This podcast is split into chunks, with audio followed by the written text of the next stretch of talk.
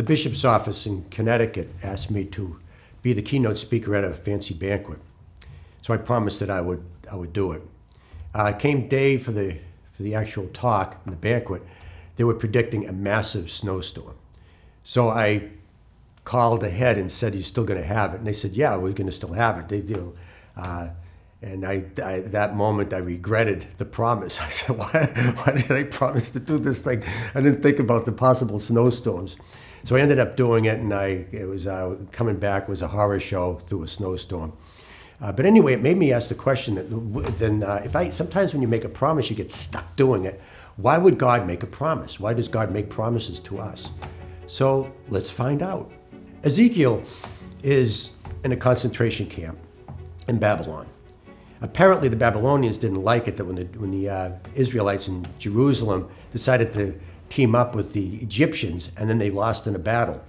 So the Babylonians went in, and what they did is uh, they took out all the influential people, all the political pieces, anybody that was influential, they brought him to Babylon to this concentration camp. And so there's Ezekiel. He's about he's celebrating his 30th birthday, and he's sitting there, and away, far, far away from the temple where God is, and he notices that a cloud is coming toward him. And as it gets closer, he notices that it's not a cloud, it's a chariot. On top of the chariot is, is a throne. On top of the throne is God. And God is coming out on his birthday to be with Ezekiel. And this is the kind of God that you have. So, so that's how Ezekiel's book begins with this, this, this promise of, with this, this really uh, hopeful message that, that God wants to be with his people. And if you're far away, then he'll go to you.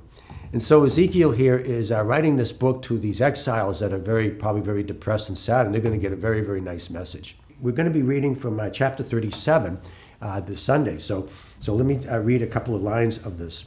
So I will open your graves and have you rise from them and bring you back to the land of Israel. Whoa, that, that's pretty, that, that's, that's, that's exciting.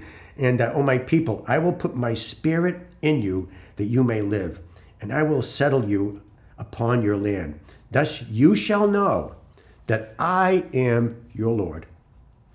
I have promised, and I will do it, says the Lord. So God is a God that, that makes promises. And so why? Why would God do that? Now, in the ancient world, None of the gods made promises. They were whimsical. They did what they want. They came and go. Why would they make promises to mortals, to uh, imperfect people, and so that they get stuck? But our God, but the God of Israel was so different from all the other gods that our God makes promises. So you have to ask the question why. So my father, growing up, he framed houses, and especially in the wintertime, he would uh, be outside and it was heavy, hard work. It was cold all, all day. And I remember when my father would come home at night in the wintertime, he would go to the couch and lie down and, and uh, take a nap, and he would put the Afghans around him. And we, we five little kids would, would uh, cuddle up with him on the couch. big, uh, uh, my mother would take pictures of us. She thought it was cute.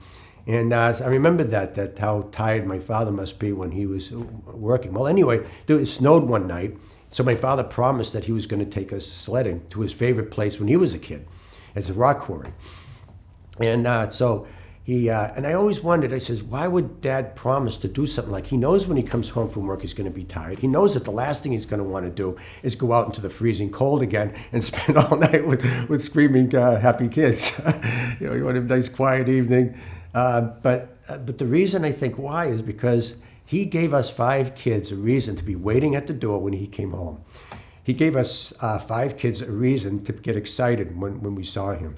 Gave us a reason why we always want to be with dad. He gave us a reason why we, uh, we can go to school and say, we have the best dad.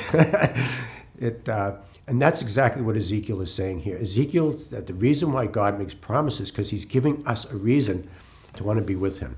He's giving us a reason to, to uh, to be close to him, to want to be there. And making these promises that he's slow to anger, rich in kindness, he's going to open up our graves, he's going to give us a spirit. All of these wonderful things give us a reason to never give up on God. Now, I know sometimes in life and in struggles, we sometimes we drift away. Sometimes we drift away from God, and sometimes we feel after a while that God is far away, not very approachable. Sometimes we might be afraid to go to God.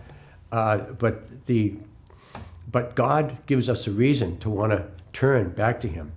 You know, in the story of Ezekiel, God wants to be with us. He shows that. He, even though Ezekiel's far away in a, in a foreign country and uh, he feels like he's very distant from God, God w- shows that he wants to be with us. But then God turns around and gives us a reason for us to want to be with him. it's, a, uh, it's wonderful to have God uh, covering both sides, that he wants to be with us and then giving us the reason why we want to be with him. So read Ezekiel, bring that to prayer. You're never too far away from God. You never too, uh, you ne- never get too busy in life, or, or the pains or the distance will never ever separate you, because God wants to be with you, and then God also gives you reasons to to want to be with Him. Remember, when you're going in life, that uh, just say to yourself, wait a minute, God made a promise. He promised He wanted to be with me. He promised these things, and that'll give us the motive and the uh, to, and the and the desire to to want to go back and be in God's presence. Well, I hope this video was helpful to you. Remember, make sure that you guys come to the next two videos. They're going to be very exciting because we're getting into Holy Week and uh, Easter Sunday. You don't want to miss those. And I'll, I'll see you next time.